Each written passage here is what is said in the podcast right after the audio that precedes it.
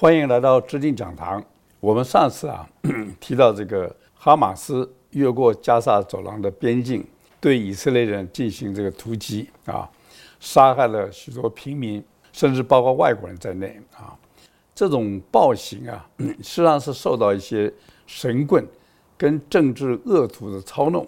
那么最近呢、啊，有些报道啊，让我们看见这些神棍的这个真面目。下面呢，我们请阿娃来给我们披露一下这有关的报道。十月二十六日，半岛电视台公布了哈马斯主要头目的资产，总额超过一百一十亿美元。哈马斯头目希瓦尔的个人资产高达二十二亿美元，哈尼亚个人资产更是高达三十亿美元。卡桑旅创始人及其妻子是十亿美元，哈马斯财务主管是五点八亿美元。哈马斯的高层都住在卡塔尔的豪宅里，开着超级豪华的跑车。根据欧洲新闻报道，哈马斯主要的收入来源是税金、财政援助、捐款和加密货币。在二零一四年的时候，哈马斯每年的收入就达到十四亿美元。从阿瓦刚才的报道，我们可以看到，这些哈马斯这些头目啊，借着不断的这个挑拨仇恨，不断的制造纷争，结果呢，给他们自己啊，获得了巨大的财富，还有很高的政治地位。那么，这是一个例子。我们可以了解，就是说，有很多聪明人啊，就发觉啊，利用群众的无知啊，可以得到很大的这个好处，所以他们就进行这个对一般平民的这个操弄。那么，他们这种操弄呢，结果啊，可以让一些根本啊互相没有任何仇恨、没有任何恩怨的人呢、啊，居然会这个残忍的互相伤害啊！最近呢、啊，我们在 Netflix 看到一个呃纪录片，这个纪录片呢，中文叫做《他们都是平凡人，被遗忘的大屠杀》啊，英文呢是 Ordinary Men, The Forgotten Holocaust。这部纪录片里面就记载了，很多屠杀犹太人的这些德国人啊，原来都是平凡人，然后他们被征召去进行这种残忍的这个屠杀。那么本来他们还觉得有犯罪恶感，几乎杀不下手，久而久之啊，习惯成自然啊，呵呵，杀的理所当然。那么这部片子里面说啊，犹太人六百万呐、啊，有两百万人在毒气室里面被毒杀啊，有两百万人呢，因为各种虐待啊、过度劳动、缺乏营养、疾病、饥饿、折磨死亡。另外有两百万人呢是直接被枪杀。那么在枪杀的时候呢，呃，其实很很残忍啊。他们比方说，母亲抱了婴儿，对着婴儿头部一枪打下去，可以一枪杀掉两个生命。所以这个纪录片呢，呃，也让我们看到说这个操弄的可怕。另外一个很可怕的这个呃被操弄出来的大屠杀发生的不远，还不到三十年，就是在一九九四年卢旺达四月到七月啊，由胡图族这个发动屠杀，在三个月之内啊，杀害了大概五十到八十万个图西族人啊。那么这个屠杀当然也震惊世界。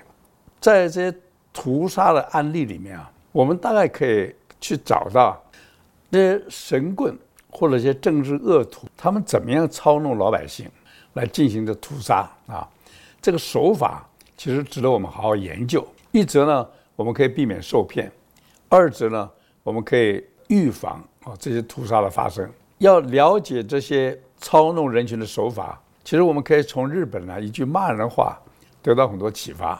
大家知道，日本人是很讲礼貌的民族，他骂人的词汇不多。相较中国啊，呃，少了很多啊。在日本呢，骂人家八嘎，这是非常严重的一个呃骂人了啊。这个八嘎就意思说你是笨蛋啊、混账啊，是是非不分、事理不明的没用的人。那么这个八嘎、嗯、可以提供我们很好的线索，为什么呢？这八嘎这个两个字啊，上面是马，下面是路。原来汉文的字源是这样子，这个马路为什么会变成混球的代名词呢？呵呵，这个来源呢、啊，来自于中国历史啊，赵高指鹿为马的故事。我们知道这个赵高啊，可以说这个呃，中国历史上啊一个最坏的一个奸臣啊，怎么说呢？他原来得到秦始皇的重用啊，啊，在跟在秦始皇做很贴近的这个跟班。不过呢，秦始皇在公元前两百一十年死掉的时候呢，哎，原来定了个遗嘱啊，就是要叫他的呃公子扶苏继承这个王位。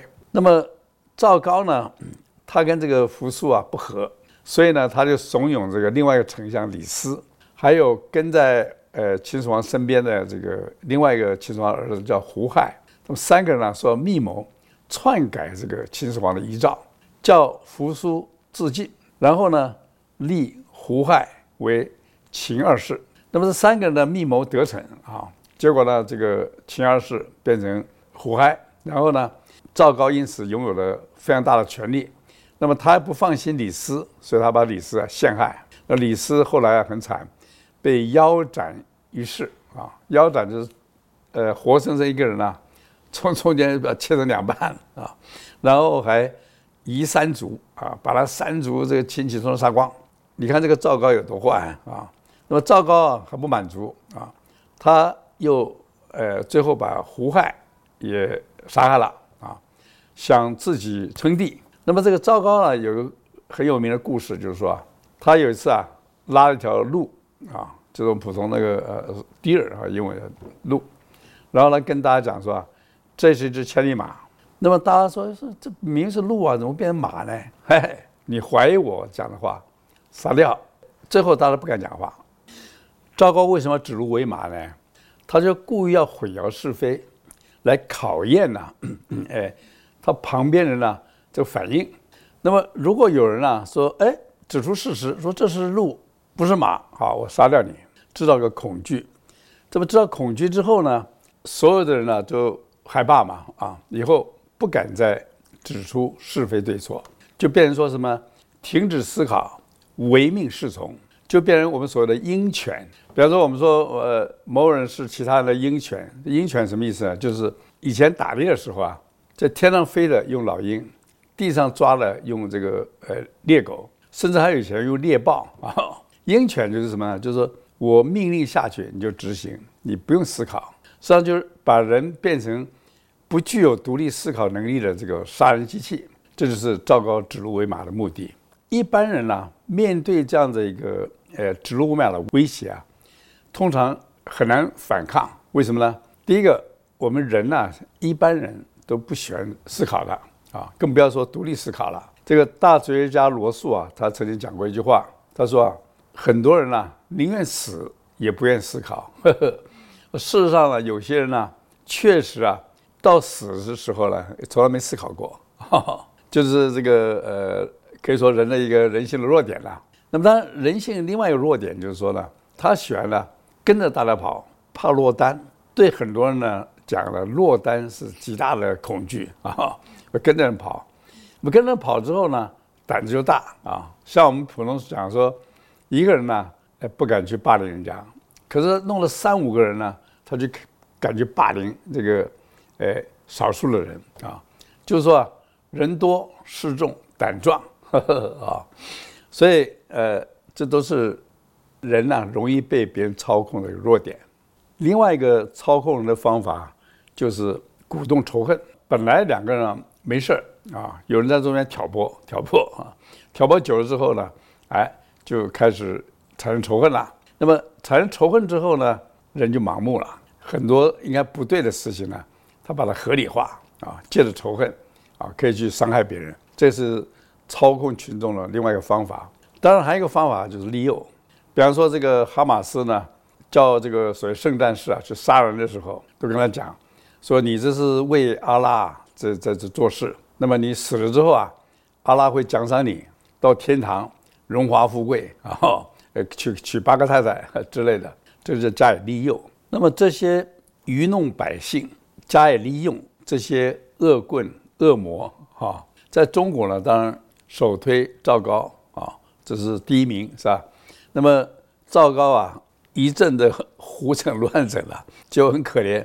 这个秦国啊，在公元前两百二十一年统一中国之前呢、啊，它是有八百年历史的一个王国。你看，我们讲说春秋五霸有秦国啊，我们讲战国七雄也有秦国，是吧？结果这个秦国在公元前两百二十一年统一中国，这么秦始皇在公元前两百一十年呃驾崩，结果短短三年啊，在赵高这一阵的恶整欺骗之下，公元前两百零七年秦国灭亡。呵呵，这八百年帝国被赵高搞了三年灭亡啊！可见呢，这个这赵高啊，确实是一个神棍恶棍的一个大师，是吧？随着这个秦朝的崩溃啊，赵高当然也被杀啊。可是呢，这个赵高虽然死了，这个赵高的指鹿为马的欺骗的文化呢，却一直留下在中国的文化里面。历朝历代呢，你们看到中国人啊，很少敢讲实话，很少人敢讲是非啊，总是屈服权力啊。中国作家鲁迅呢、啊，他就讲，他说啊，中国人自古以来啊，就喜欢瞒和骗，不仅喜欢骗人，而且还享受了被骗。呵呵呵，这是鲁迅说的。那么，在中国两千年来啊，这种屈服暴力啊，不问是非啊，这种欺骗文化当中呢，终于啊，到了二十世纪，又培养出一个超级恶魔，可以说是近代的赵高。什么人呢？毛泽东。我们知道中国啊，在毛泽东操弄之下啊，然后一路这个发动所谓的这个呃革命。后来在一九四九年啊，武装叛变成功，把这个中华人民共和国啊建立起来，从这个中华民国啊分离出去。啊，独立建国，哈哈。那么今天呢，大陆常常讲台独，台独其实、啊、应该讲错了。中华民国一直存在，我们有的是共独，呵呵，就是毛泽东呢把这个中华民国、啊、分裂成两个国家。那毛泽东呢，其实是一九四九年建国以后啊，才开始真正的暴露出他魔王的这个面目。在毛泽东死之前呢、啊，造成了中国人呢八千万到一亿人的非自然死亡。首先呢，开始了就是血腥的土地改革啊。毛泽东借着打地主分田地的口号，就打败了国民党，建立了中华人民共和国，号称说中国人站起来了。可是有没有站起来呢？呵呵，事后证明啊，只有他一个人站起来了，呵呵，没有其他人得到好处。比方农民来讲呢、啊，农民这个帮这个共产党啊，呃，建立政权之后是受到欺骗的啊。为什么呢？这个。这个过程啊，我们可以看到这个有一本书啊，叫《血红的土地》，这是一个学者谭松啊，他写的。他去采访一九四九年以后中共进行所谓土地改革啊，中间种种的这个呃呃残暴啊，对这个地主的这个杀害啊，那么找了一些幸存的地主啊，叙述他们过去这段悲惨的历史啊，写出来这本书叫《血红的土地》。这血红土地这个要点就是说啊，本来你这个呃中共打下了江山啊，你就把那个呃地主土地征收发给农民，不就得了吗？可是啊，这共产党开会说啊，不能够平和的转移这个土地，要杀人。为什么杀人呢？因为过去指鹿为马，把这个地主啊描写的十恶不赦，所以说呢，必须要杀人才能够交代自己过去的欺骗。那么怎么杀呢？共产党说我们不不好直接杀，叫农民来杀。所以共产党就发明了一个叫做公审制啊，叫农民呢把那个地主啊抓来跪在这边团团围住，数落罪状，然后有个人丢石头喊杀，大家一起上去加以杀害，叫公审啊。事实上这个是没有经过任何法律程序，可以说无法无天的一种暴行。那么共产党为什么叫这个农民来对地主进行杀害呢？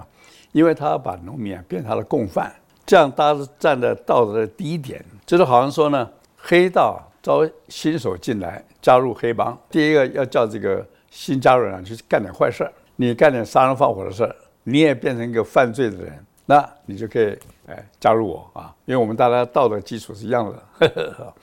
所以这个就是共产党的呃残暴。那么在这个过程当中呢，依据谭松啊这本书里面讲，杀害了几百万的地主，同时呢，迫害了地主的家属高达两千万人，中间过程、嗯、啊非常的悲惨。好了，那么这个农民呢，分到土地之后，是不是就翻身了呢？哦，结果没有，被骗了。为什么呢？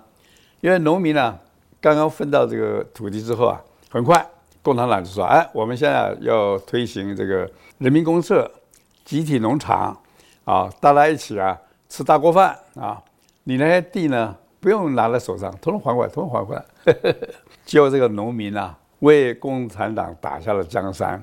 满手血腥犯罪，杀害了这么多的地主，结果有没有得到地？没有，哎，地通通变成共产党的地盘啊！所以你看看这个诈骗的过程啊，多么的血腥恐怖啊！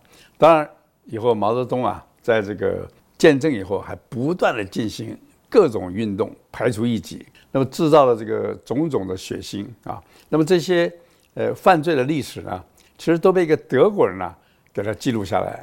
这位德国人呢，他的名字叫做 Frank Dikötter， 他是一个记者啦，所以他后来跑到这个中国的一个中央到地方、啊、很多这个档案室里面、啊、去研究调查各种这个以前过去的这个档案，结果他写成了这个呃三部曲啊。第一部呢是讲说一九四五年到一九五七年呢、啊、中间的这个发生了种种的运动、种种的惨案，英文名字叫做The Tragedy of Liberation， 这边后来有翻译本啊，就是叫做《解放的悲剧》啊。那么后来他的第二本呢，就叫做《The Great Famine》，叫做毛泽东制造的大饥荒，就是讲说一九五八年到一九六一年呢、啊，风调雨顺当中啊，居然饿死了四千多万人，呵呵，这个是也是一个暴政啊。另外，当然最后讲的是这个呃文化大革命啊，你看这个 Cultural Revolution 啊。那么，呃，这本也有翻译啊。那么大家可以看这个翻译本《文化大革命》。那么这些书都不老啊，大家不要误会说这很老的书，这都是二零一零年以后出来的，值得大家好好看。就是说这个，呃，过去这个毛泽东共产党如何指鹿为马，如何这个呃胁迫中国百姓呢，变成他的鹰犬，那么不断的为他们这些人的这个权利啊在铺路啊。那么这些人当然。在背后，老百姓生活非常苦，也没有翻身。可是这些人呢，是享受的非常好的生活啊。那么以上这些书呢，让我们了解啊，中共这个过去啊几十年在中国做的种种倒行逆施。那么现在呢，在台湾呢，我们常常听到有人讲说：“哎，老曹，你讲的是过去了，现在共产党不一样了，真是不一样了吗？”当然，我们知道共产党呢，在过去三十年。靠着美国人帮忙，靠着台商、港商、日商、韩商、新加坡去投资，他获得了这个外来的这个资本、技术、管理、市场，所以呢，经济发展的非常快。可是这共产党本质啊有没有改变？在我看是没有。我们从几个迹象可以看出来。首先呢，就是习近平在二零一二年上台以后啊，他很快的说什么？他说啊。我们前三十年、后三十年不要互相否认，这是非常可怕的。为什么？因为文化大革命之后啊，中国共产党自己都承认这是一场浩劫啊，是不堪回首的浩劫，是造成中国整个呃经济崩溃的浩劫。后来邓小平才不得已啊，一九七九年跑到美国求救。那美国呢，当然一方面不希望中国啊变成这个一个大问题，另一方面呢也希望。联合中国啊，来牵制苏联，所以伸出援手，让这个中国加入世界贸易组织，给他最后果待遇，鼓励大家去投资，造就过去三十年经济的快速成长。可是呢，居然习近平上来说啊，不要否认这个文革，他把这个十年浩劫啊改成叫做艰难探索，呵呵呵，非常可怕，杀了这么多人，八千万到一亿中国人，说不要否认。这是一个非常危险的征兆。那么以后我们看到这个习近平一系列的把人权律师统统抓起来，加强对所有中国人的管控，最后他跑到香港呢，悍然就撕毁这个中英联合这个声明。原来中共信誓旦旦保证一九九七年香港回归以后啊，哎五十年不变，结果他们现在什么都变了，不断制定一些荒唐的限制。这个自由的一些法令，什么国安法什么之类的，现在香港整个失掉了原来的自由、法治、人权这个各种保障都不见了。所以今天的共产党并没有实质上的改变，因为呢还在很多方面呢指鹿为马。第一个当然指鹿为马就是说啊，说台湾自古就是中国的领土，这个当然是完全不是事实啊。你说自古从什么开始啊？那么第二个说中国的领土，中国跟中华人民共和国是两回事，他把它偷渡过去啊，变成说是自古中国领土，其实上它的变成偷渡成说台湾自古就是中华人民共和国的领土。那么这就是很矛盾啊，你中华人民共和国在一九四九年成立，怎么会自古就拥有台湾这块领土呢？所以你看指鹿为马啊。